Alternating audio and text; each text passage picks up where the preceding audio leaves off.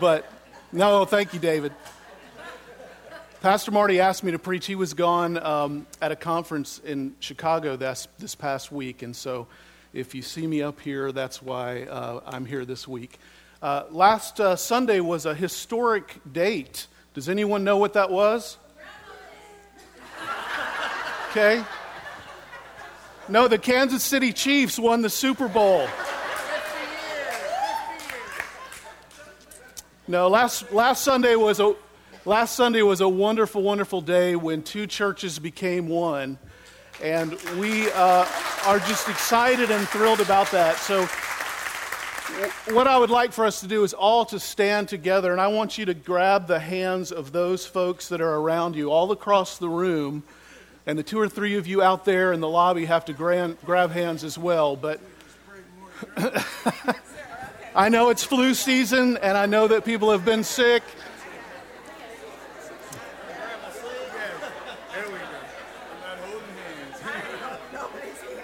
We don't do this very often in the church anymore, but this is one body of believers now. And so we want you to know from the perspective of Manchester Creek, you Trinity folks, you have always been a part of us and we can discuss property and we can think about parking lots and we can debate and discuss all types of different things. But I've never heard one time from any person at Manchester Creek that we didn't love the people of Trinity Church. And we are so thrilled to be one church together. And so we want to worship God and praise Him today for that glorious happening amongst us. So you can have a seat, but maybe hug somebody before you do that.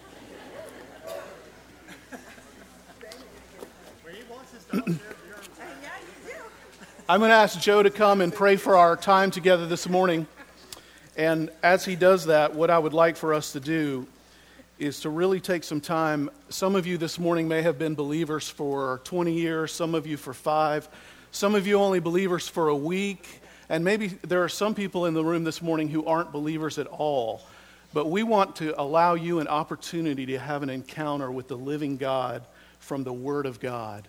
And so we want to bow our heads and close our eyes and take some time to meet with Him this morning as we open the Scripture. So, Joe, will you pray for us? Yeah, absolutely. Heavenly Father, we thank you so much for this day, this opportunity to gather here, Lord, and open your word together. Lord, we ask that you would be with Darren. Lord, help him to recall that which you've uh, shown him this last week. Lord, help him to teach us your word, your message. And Lord, help us to be open vessels to receive, Lord, your word, your truth. And Lord, we ask that your truth would change us. Would change our very hearts, Lord, our hard hearts. Make them, make them soft, receptive to your word, your message. And change us, Lord, so we can be better lovers of you. So, Lord, we can love our families better love our friends and our neighbors, our coworkers. Lord, just help us to be more effective servants for you. Thank you for being patient, patient with us.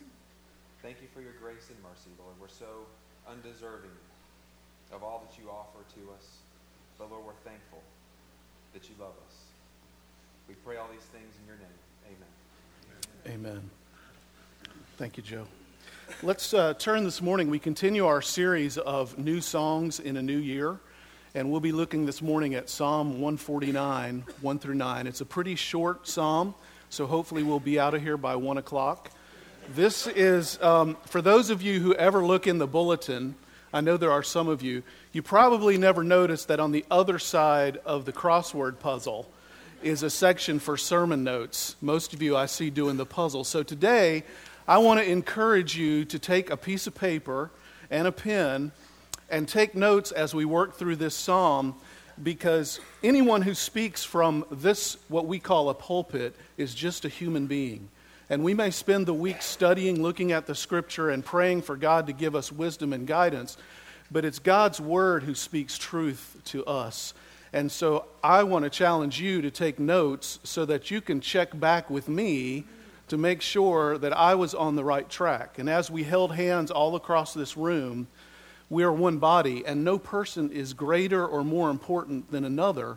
So we need you as pastors and leaders of the church as much as you need us because we all have a variety of gifts and diverse talents that we can use to build up the body of Christ. So, as we go to the scripture this morning, let's do this as we often do. Let's stand together in honor of God's word and read these verses together because I want to make sure that you are a, a, alive and awake and alert, as Mr. Payne often says to our children. So let's read this together. Praise the Lord. Sing to the Lord a new song, his praise in the assembly of the godly. Let Israel be glad in his Maker, and let the children of Zion rejoice in their King. Let them praise his name with dancing, making melody to him with tambourine and lyre. For the Lord takes pleasure in his people, he adorns the humble with salvation. Let the godly exult in glory. Let them sing for joy on their beds. Let the high praises of God be in their throats and two edged swords in their hands to execute vengeance on the nations and punishments on the peoples, to bind their kings with chains and their nobles with fetters of iron, to execute on them the judgment written. This is honor for all his godly ones. Praise the Lord. Amen. You may be seated.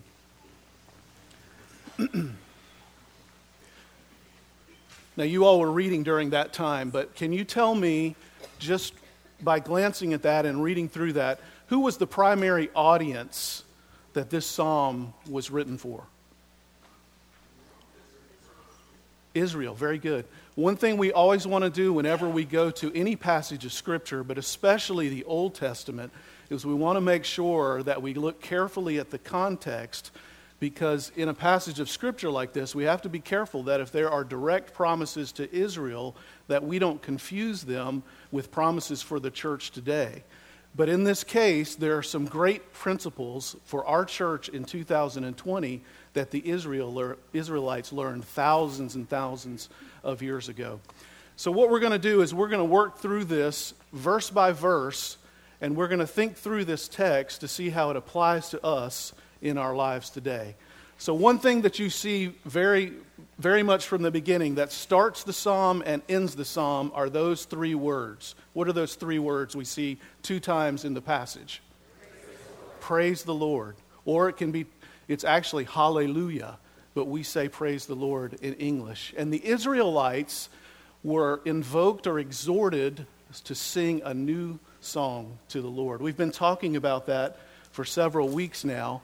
And as a musician, or I like to call myself a musician, um, we often think of singing a new song as literally singing a new song. We sang a new song this morning, and sometimes when we sing a new song, those of us who know the song and love the song, we really enjoy singing the song, and the rest of you stare at us while we sing the new song because it takes three or four weeks or five months for others of you to learn those songs. And when we think about a new song, there's usually a reason that we sing it. The Israelites had a reason to sing a new song because of all the things that they had experienced as a people of God.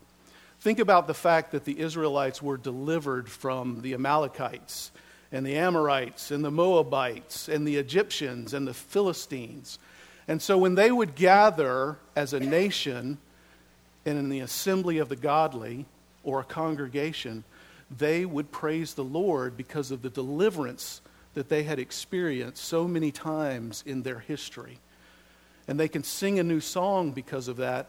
Even in the modern era, you think about the nation of Israel and how they have been persecuted by the Nazis and even the, some of the uh, Arab countries that live around them today. So they are God's chosen people, and we always need to remember them as the people that God used to bring holiness into the world so that we could see who our God is. And so they sang a new song, but we also can sing a new song. And some of you this morning, in the same way that the Israelites were delivered from their enemies and warring nations, you also have been delivered from the enemy and the evil one. And some of us this morning need to be delivered from something in our life. If there's a person this morning who's not a believer, then you are still struggling with being a slave to sin and Satan being your master. And you need to be delivered from that today so that you can live in the fullness of joy and abundant life that God has called for you. So I want to challenge you this morning as you're taking notes and as you're thinking through these things, be grateful for what God has delivered you from. But at the same time, if you continue to struggle in an area of your life, some sin that only you know about and only God knows about, He wants to break that free this morning, and He wants to deliver you from that. And the result is that you too can sing a new song. In my own life, I can think of areas, times and times again. We talked about this in our home group on Friday night, where just when you feel like you got over something and you conquered a particular area in your life, the next week, some other stronghold attacked you, or the enemy came to you in some way that you weren't expecting. He's always looking for a way to hold us back and to discourage us from being the men and women that God would call us to be. He wants us to be a city on a hill and a chosen people for Him in the same way that He chose the Israelites to be a nation to go forth and bring His truth to the world. So we gather together in a congregation like this, we should praise the Lord. Some of you are struggling with health difficulties, some of you are struggling financially. But even in the midst of that, we can praise the Lord for something. If there's nothing else that we can praise the Lord for, we can praise Him for our salvation because we were headed on a road apart from Him.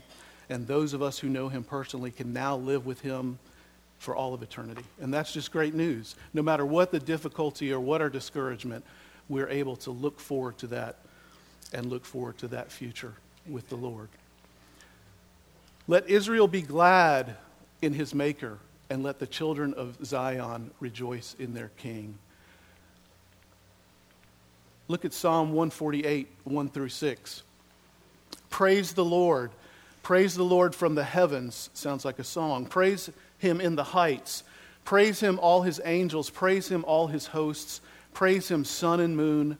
Praise him, all you shining stars. Praise him, you highest heavens and you waters above the heavens. Let them praise the name of the Lord for he commanded and they were created, and he established them forever and ever. He gave a decree, and it shall not pass away.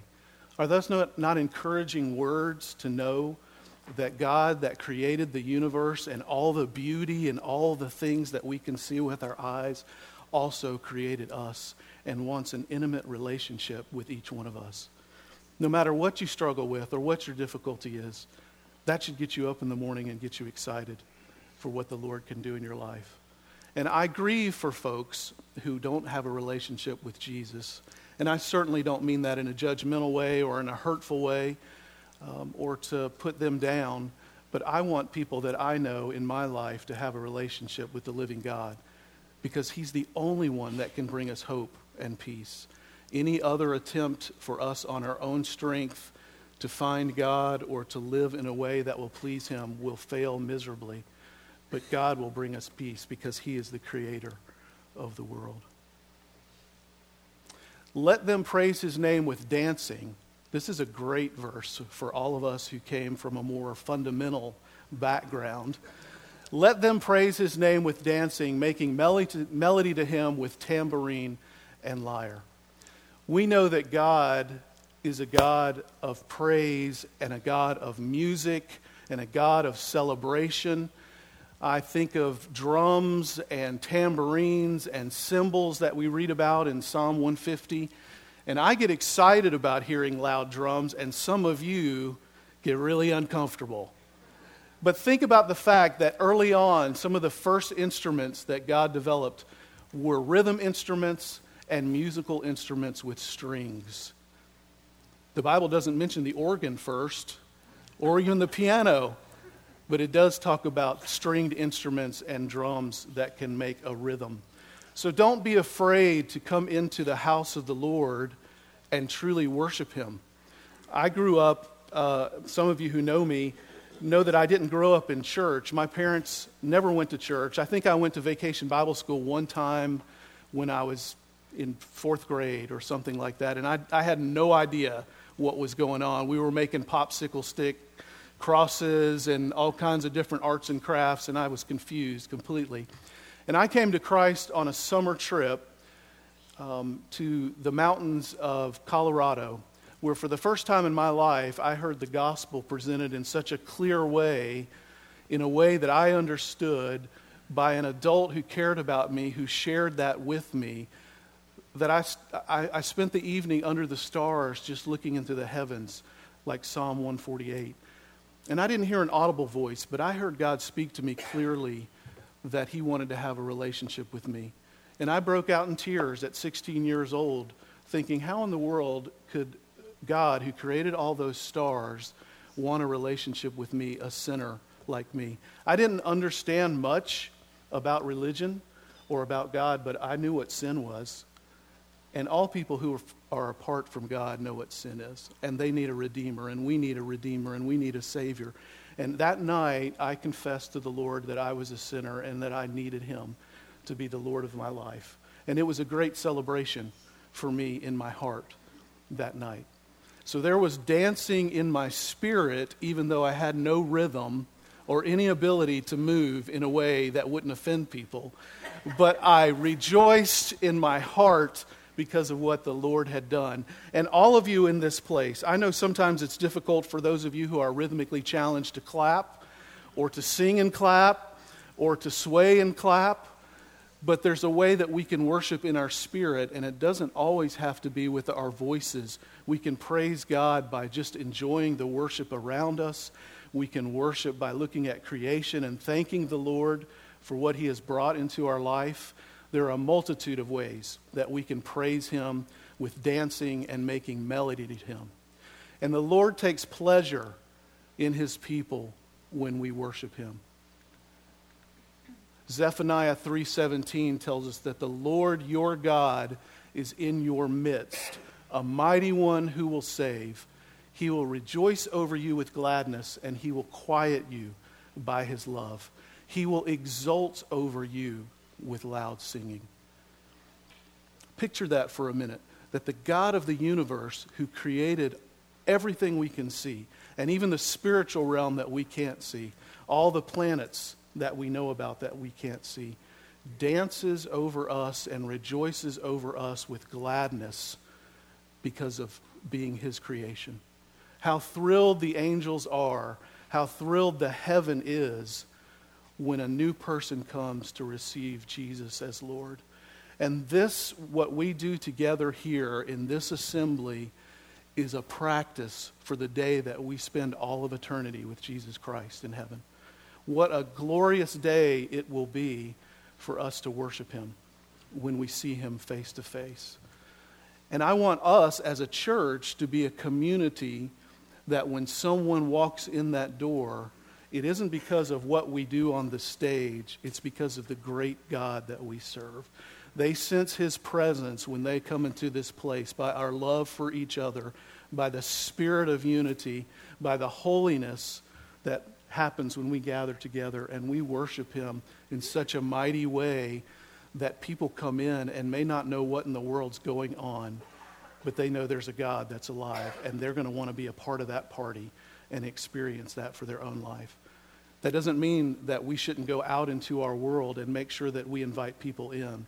But when they come through that door, they should know without a shadow of doubt that this church, this unified church, this one body of believers, believes that Jesus is Lord. And they can see it on the expression of our faces and the way we interact and how we communicate as we worship Him. Amen? Amen? God adorns the humble with salvation. One of the things that we struggle with, excuse me, one of the things that we struggle with so often in our society is pride. It's very easy for us, in, especially in the United States, to become a prideful people that, that we think our talents or our gifts or the abilities that we have are what makes us special. But what makes us special is the sacrifices of having a broken spirit and a broken and a contrite heart, and that God will not despise us when we're a humble group of people. So we exalt God, and as we exalt Him, we're humbled because of the great things that He has done for us and that He wants to do through us. And so we need to make sure that we're not concerned about the labels in front of our names or behind our names or the accomplishments that we've done in our youth or the accomplishments we'll do in the future. Our goal should be to be broken and to be contrite and to be humble before Christ. Now, I'm not saying that you can't be proud of your children or that you can't be proud of a project that you finished, but the chief thing that we should look forward to is being humble before the Lord and being able to give Him the praise and the glory for all that has taken place. Psalm 149, if I was to divide this passage 1 through 9 up, I would probably do 1 through 5 as wow, and then 6 through 9 as what.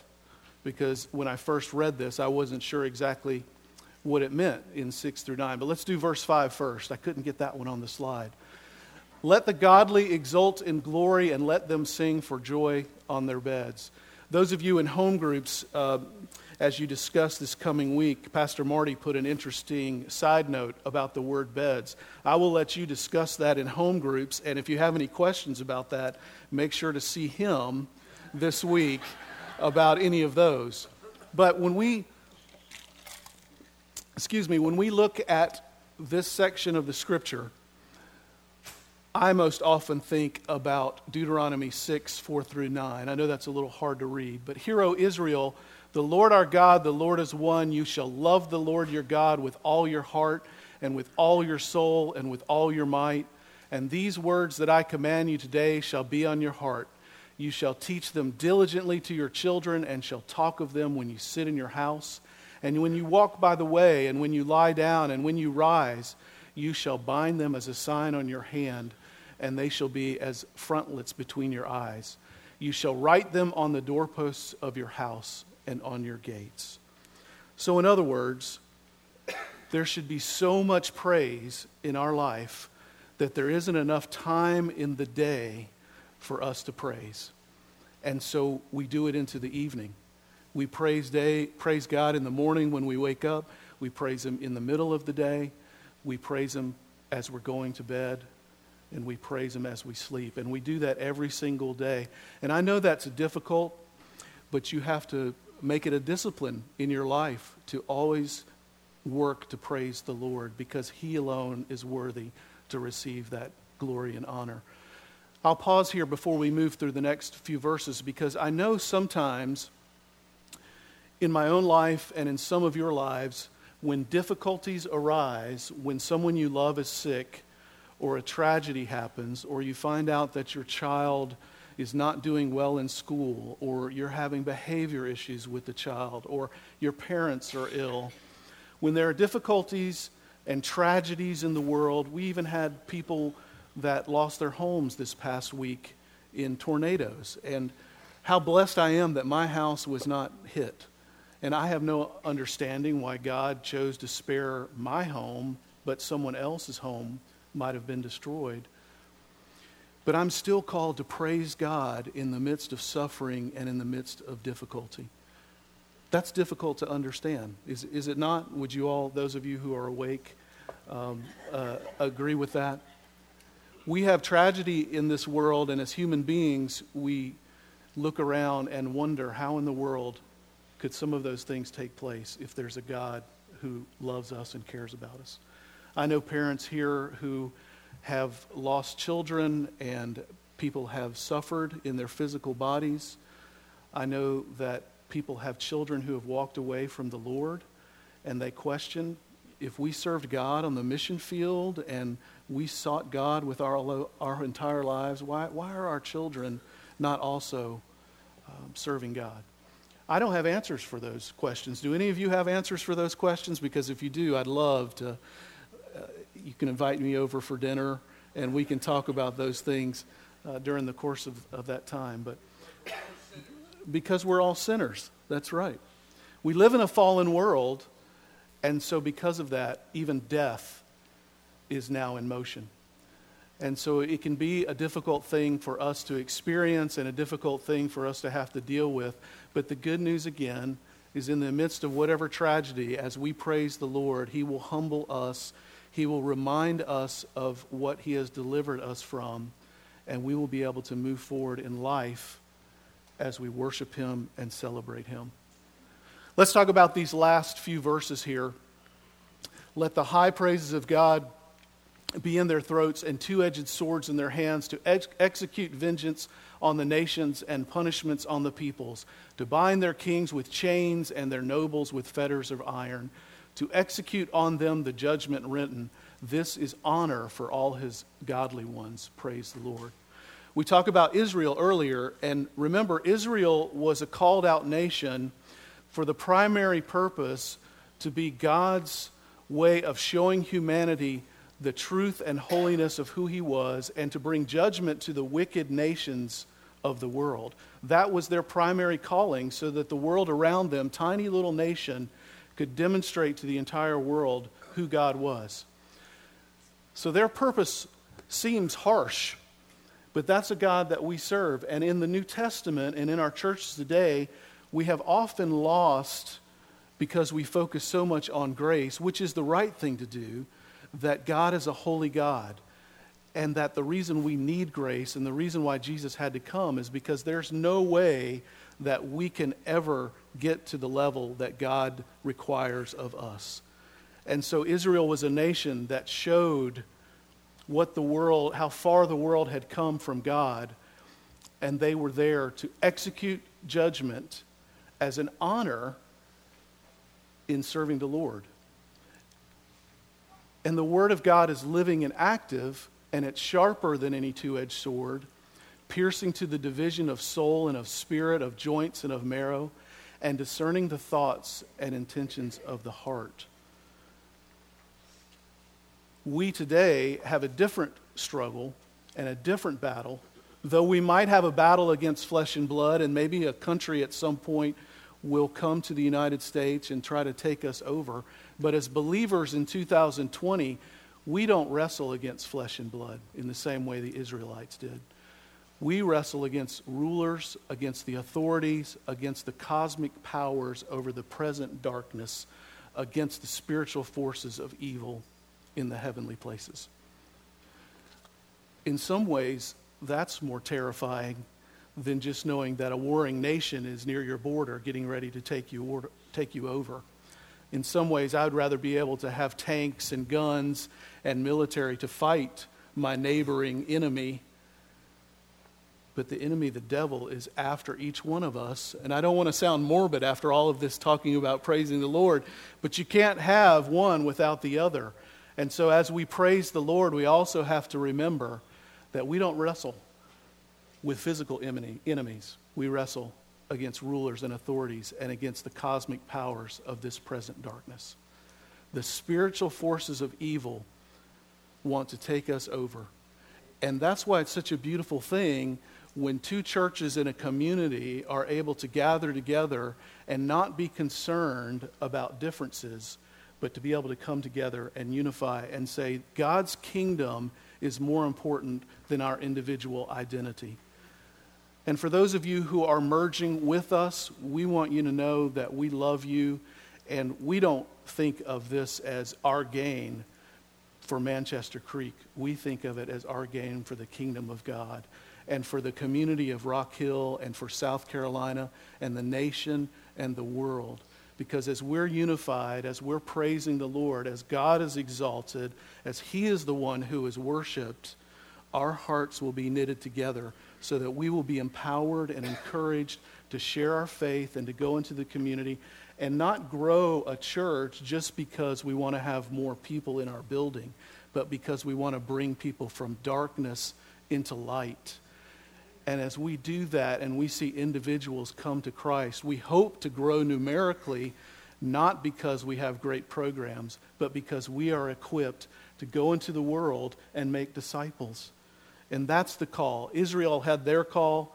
Our call is to go and make disciples of all nations, not countries, but nations, people groups, baptizing them in the name of the Father and of the Son and the Holy Spirit. That's why it was so exciting to see Evan baptized or to see some of our other friends baptized because you are seeing symbolically a life that died and rose again just as Jesus did in the power of the Holy Spirit. And now Evan has a new call to take his life and his story and his testimony into our community. And we all have that. Some of you this morning are unable to make disciples of all nations because you do not know Jesus Christ as your Lord and Savior. So until you have come to a place where you have said to him, I will humble myself before you, I will exalt you and not myself, you can't even get into the battle because you're not a part of the kingdom yet. And so I want to encourage you this morning if you do not know Jesus Christ, we would be more thrilled, nothing would thrill us more than to have a conversation with you, to be able to share with you the hope and the joy of knowing who He is personally. It transformed my life. And as we close this part of the message, I want to help you apply this to yours. Remember all the reasons you can praise God. The Israelites remembered. They remembered that they were delivered. They remembered that they were delivered from slavery. As a believer today in 2020, I remember that I was once a slave to sin, but I can praise God because no longer is that true. And I hope for you in this room that also is the case. Remember that praising the Lord and worship, worshiping the Lord is not about us, it's about God. So, hear, hear this, and I say this gently. Leave your preferences at home. When you come into the assembly to worship, you may have a favorite style of music that you like that the praise team doesn't do that Sunday. You might have a certain order of service that you like that doesn't happen in that service. You may like a certain style of preacher, and you didn't get that one today. You come and you bring a sacrifice of praise, as Hebrews 13 15 says. Let us continually offer up a sacrifice of praise to God. That is the fruit of lips that acknowledge his name. So when you come to church, when you come to the assembly, when you go to a home group, when you're at your workplace, when you're in your neighborhood, praise the Lord and offer a sacrifice of praise so that the world around you sees that you're in love with Jesus and they'll be attracted to that. When you come here, come with the spirit of, I'm coming to give, not to receive. And I'm going to bless the Lord with my worship this morning. I'm coming to sing loudly songs I may not like, and I'm going to worship. Or I'm going to sing a song I love, and I'm going to worship. And maybe the person next to me didn't take a shower, but it's okay. I'm going to praise anyway. You leave your preferences at home, and you bring this bring this place into a spirit of worship so that as people join in, they will just be so excited to be a part of it. Thank you. Remember to praise Him every day, all day, and into the night. So when you wake up in the morning, before your feet hit the bed, begin to praise the Lord. There's something that you can praise Him for. You might have the flu. Well, at least you don't have cancer. So remember to praise Him every morning. And in the middle of the day, you might not have much food, but you have some food. There are countries where children right now don't have one meal in the course of a day. You can praise Him for something in your life. You may not be healthy enough to get out of your house, but you're still alive to sing worship to the Lord. Find something to praise Him for. And remember to praise Him and make disciples. As we go from this place, whether you're going to Olive Garden or Lone, House, Lone Star or Taco Bell, doesn't matter where you're going to eat lunch. Remember to praise Him for what you experienced in the community of believers and look for every opportunity that you can to make a disciple of someone else who is far from Jesus. That's our calling. That's what we should live for. And that's our joy. So, what can we do together? Amen. Let's say it one more time. One more time. Praise, Praise the Lord. Amen. What we're going to do as I close this in prayer, I'll ask the worship team to come. We, uh, we often worship the Lord, and it isn't always just singing. You can worship the Lord in many different ways. And so we're going to have a, a little extended period of praise this morning. So we're going to sing a song, and we hope you will join in. But after that song, we'll spend a, a few minutes to allow you to speak to the Lord praise. So it would go something like, I praise you, Lord, for you're awesome and wonderful. Or I praise you, Lord, for my beautiful wife. Or I praise you, Lord, for the beautiful creation around me. There's something that you can find this morning to praise Him for.